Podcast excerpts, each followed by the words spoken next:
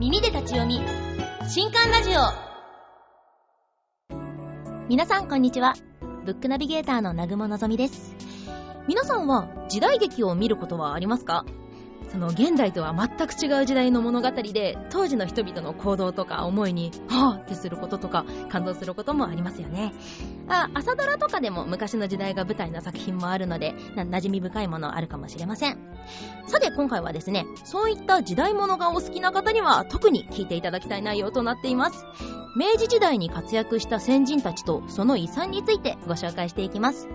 ラストサムライの挑戦技術立国日本はここから始まった。というサブタイトルでお送りしていきます。では参りましょう。新刊 JP ポッドキャスティングよりお送りしております。耳で立ち読み新刊ラジオ、スタートです。今回紹介する本は、集英社より出ております。岡田明著、明治日本の産業革命遺産という本です。まずは著者のご紹介です。岡田明さん、1947年生まれ、慶應義塾大学経済学部卒業後日本経済新聞に入社し記者編集委員を経て1991年テレビ東京に移動。ワールドビジネスサテライト WBS をはじめ数多くの経済番組のキャスターコメンテータープロデューサーを務まれました。2006年にテレビ東京を退職後大阪経済大学客員教授に就任されるとともに経済評論家として現在もご活躍中です、ということで今回は2015年に世界遺産に登録された明治日本の産業革命遺産にまつわる書籍のご紹介です。明治時代、西洋技術の導入や国の仕組みを根本から変える廃藩置県、徴兵令などの改革により日本は大きな近代化を成し遂げました。それが今日の日本の基礎を作っているわけですが、本書ではその近代化、そして産業革命に関わった人物や出来事を詳細に記しています。明治日本の産業革命遺産は日本のものづくりの原点であり日本経済の底力のルーツであると岡田さんは述べておりまして歴史に名を残したリーダーだけではなく数多くの無名の人に至るまでこれらの遺産をめぐる先人たちから多くを学ぶことができるんですね。例えるなら明治版プロジェクト X といったところです。さあ一体その当時どんな人々がどんなドラマを繰り広げていたのでしょうか。といったところで今回はスタジオに著者の岡田さんをお迎えしてより詳しくお話を伺っていきたいと思いますそれではこちらの音声をどうぞ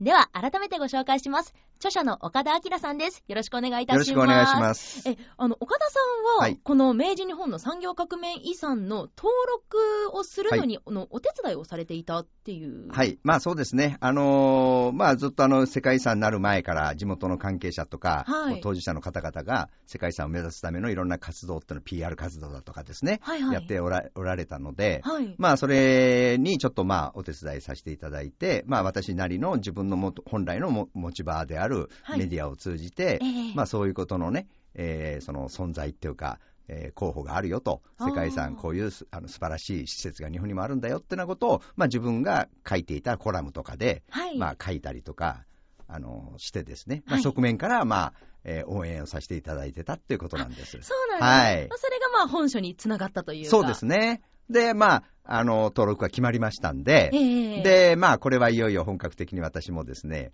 ちょっと一回本にまとめようかなということで。いいタイミングで。はい、そうですね。で、まあ、ちょうど、登録はこれ2015年だったんですけども、そ、ね、まあ、そこからこう、あの、雑誌に連載を、えー、最初にまず書きまして、はい、でその後ちょうど今年が明治150年というね、あの節目の年ですので、はい、まあ、その年に合わせて今回出版したと、こういうわけなんです。なるほど、なるほど。はい、今回その登録された明治日本の産業革命遺産に関してなんですけど、もう本当にたくさんの人物が関わってるなっていうのは思っていて、そうですね。はい、特に先生一押しというか、そういう人物とかがありましたら教えていただきたいんですけど、そうですね。もう多すぎて困るんですけども。本当に多かった。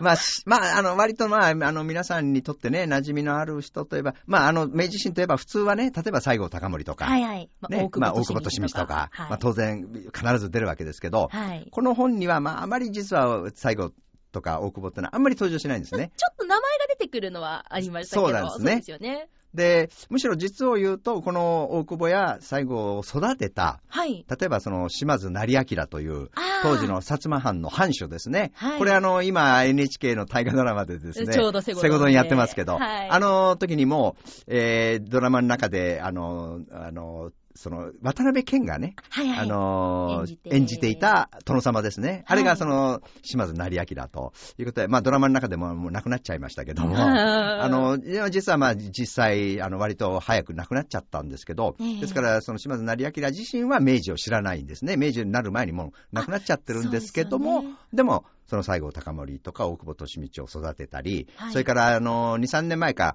えっ、ー、と NHK のやっぱり朝ドラでね、はい、話題になったあのあの五代様。五代友厚。五代友厚。あの、ディーン・藤岡さんがね、演じた、えー、あの人物ですけど、彼を育てたのも島津成明なんですね。ああ、そうなんですね。で、彼は、あの島津成明っていうのは、その幕末のやっぱりまあ薩摩藩主だったわけですけども、まあ、すごくやっぱりその海外の情勢っていうものに対して敏感でね、えー、で、あの日本もやっぱり独自ののですね、えー、日本というよりも、まあ、薩摩ですね、第一義的には薩摩が独自のやっぱり近代的な技術を導入して、で、その、まあ、軍備ですね、はい、欧米列強に負けないような軍備を整える必要があるっていうようなことで、はい、あの、新しい施設を作り、そしてそういう人物を育てて、はい、で、軍備だけじゃなくて、まあ、あの、最初の動機は軍備なんですけど、軍備だけじゃなくて、やっぱり近代的な産業をね、やっぱり起こさなきゃいけないということで、ね、もうそうなんですよ。で、まあ、あの、いわゆる大砲を作る施設、反射炉っていうんですけど、そういうものを作ったりとか、それから船ですね、船も、江戸時代の船っていうのは本当にあの、もう漁船に毛の生えたような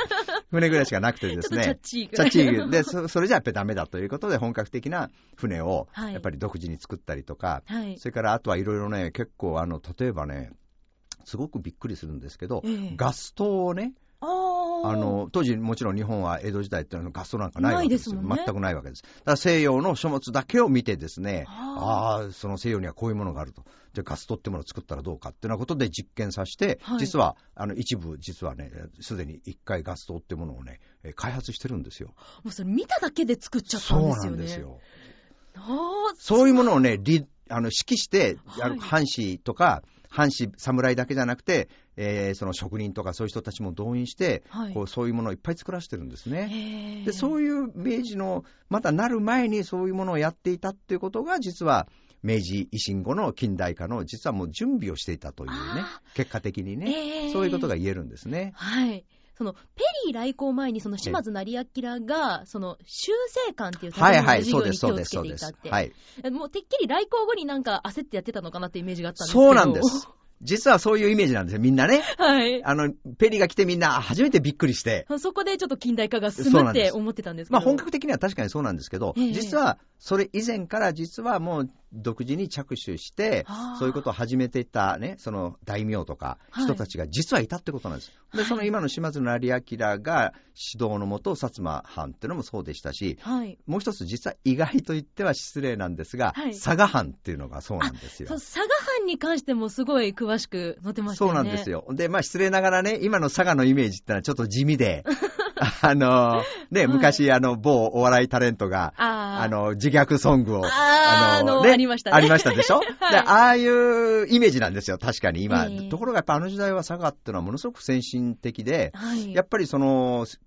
やっぱり、まあ、書物だけを頼りなんですけども、やっぱりこのヨーロッパの情報っていうのを仕入れてですね、はい、で、独自にやっぱりですね、近代的な船を作ったりとかですね、大砲を作ったり、はいで、あの、有田焼っていうね、佐賀に有田焼って有名な焼き物がありますでしょ？はい。で、ああいう技術を利用してですね、高温に耐えられるような、その反射炉っていう、その大砲を作る施設をですね、作ったりしてるんですね。ああ、えー、それも長崎の影響が強いそうですね。やっぱり長崎が近くて、やっぱりあの、長崎にはヨーロッパの情報が、オランダとだけ、ね、まあね、当時貿易してましたんで、まあそんな関係でヨーロッパの情報が入りやすかったとか、なるほど。まあそういうことも影響してたと思いますね。そうなんですね。はい、あの、その島津成明とかの他にも、なんか、はい、もしも印象に残った人物がいたら教えていただきたいそうですね。あとはね、あの、日本人じゃじゃないんですけれども、えー、あの、トーマス・グラバーというね、あの、あの私、お酒が大好きなので、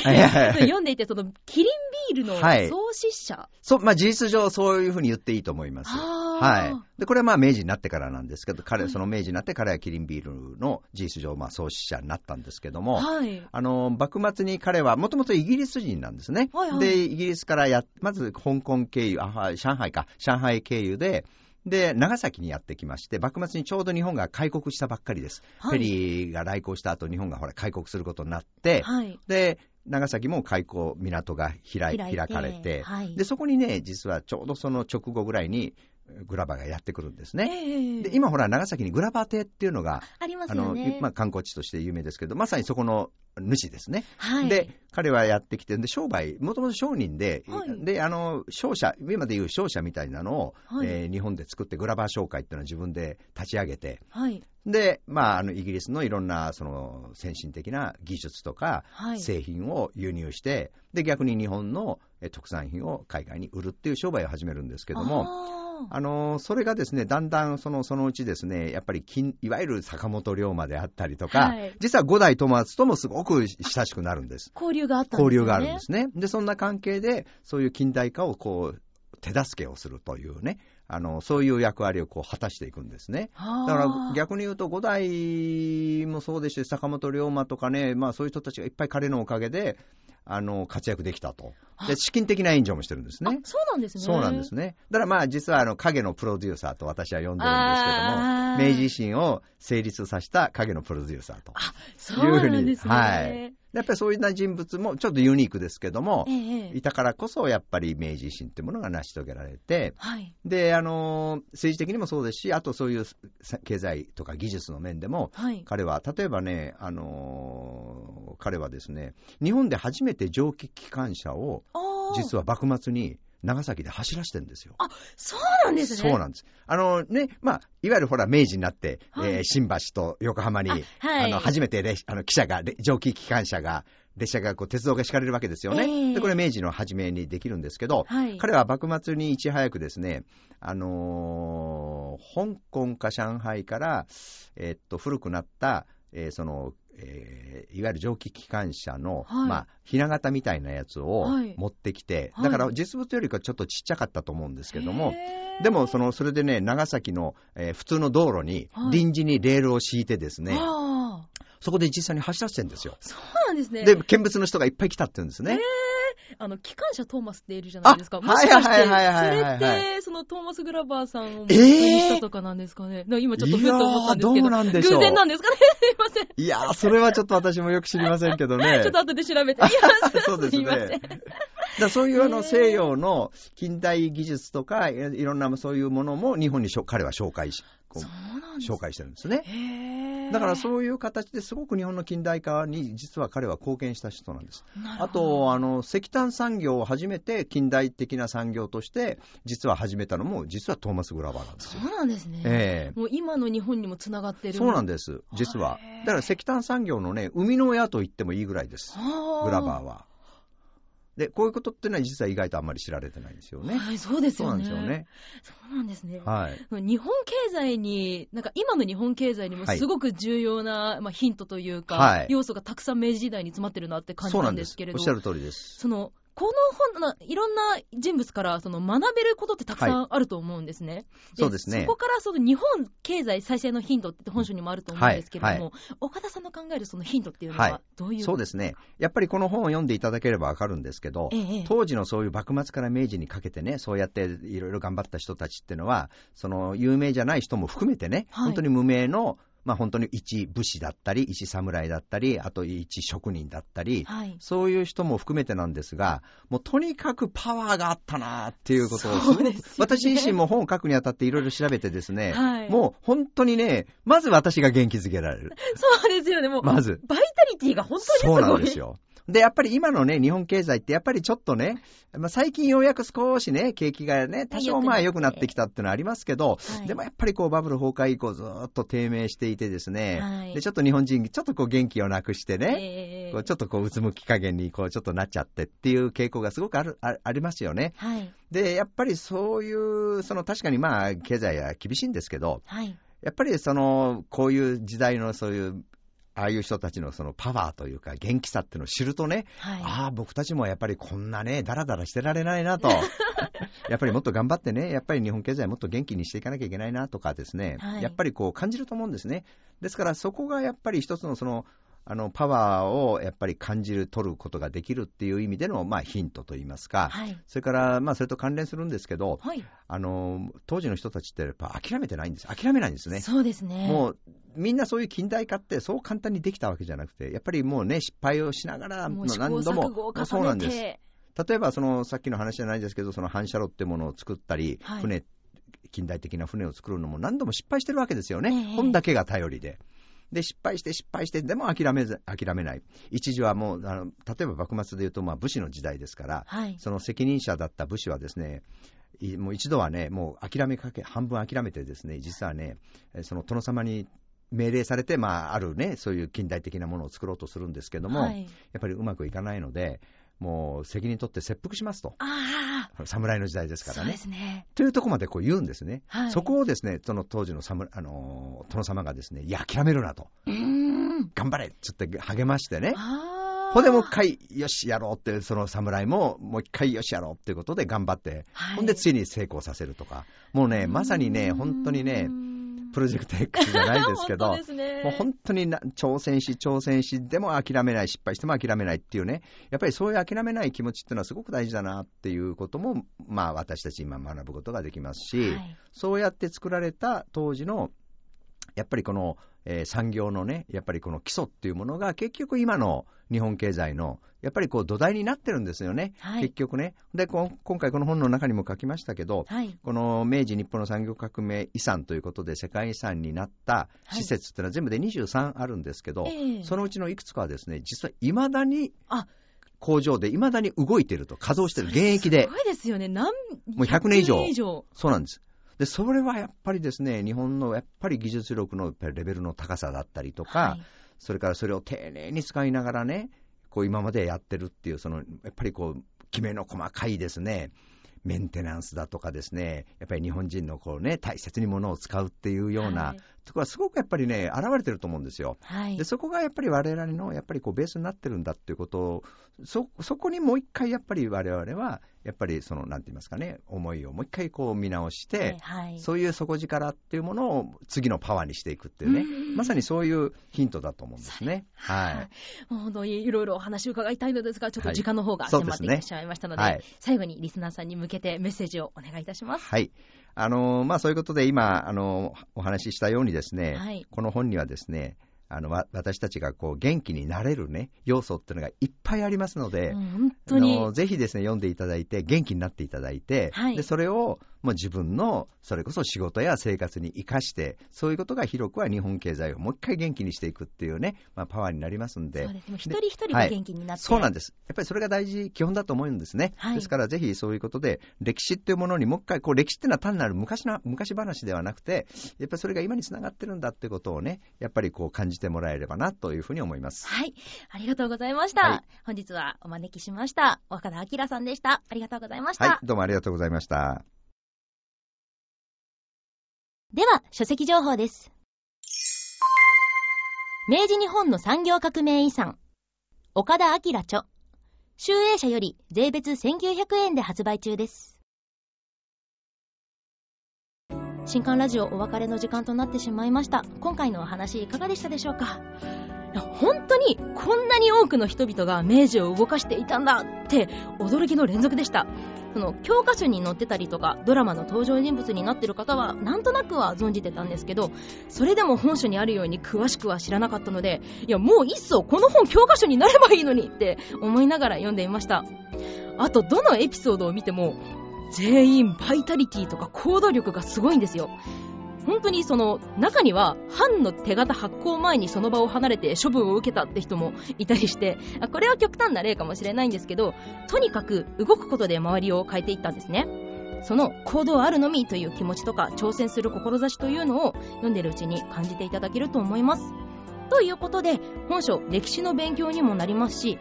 元気ももらえる一冊となっておりますのでぜひ皆さんも本書をお手に取って先人たちの挑戦をご覧になってみてください。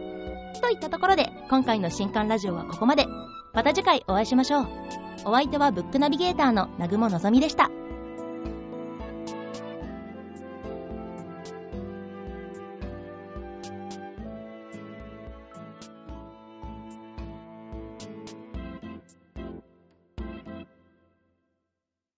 この配信は、集英社の提供でお送りしました。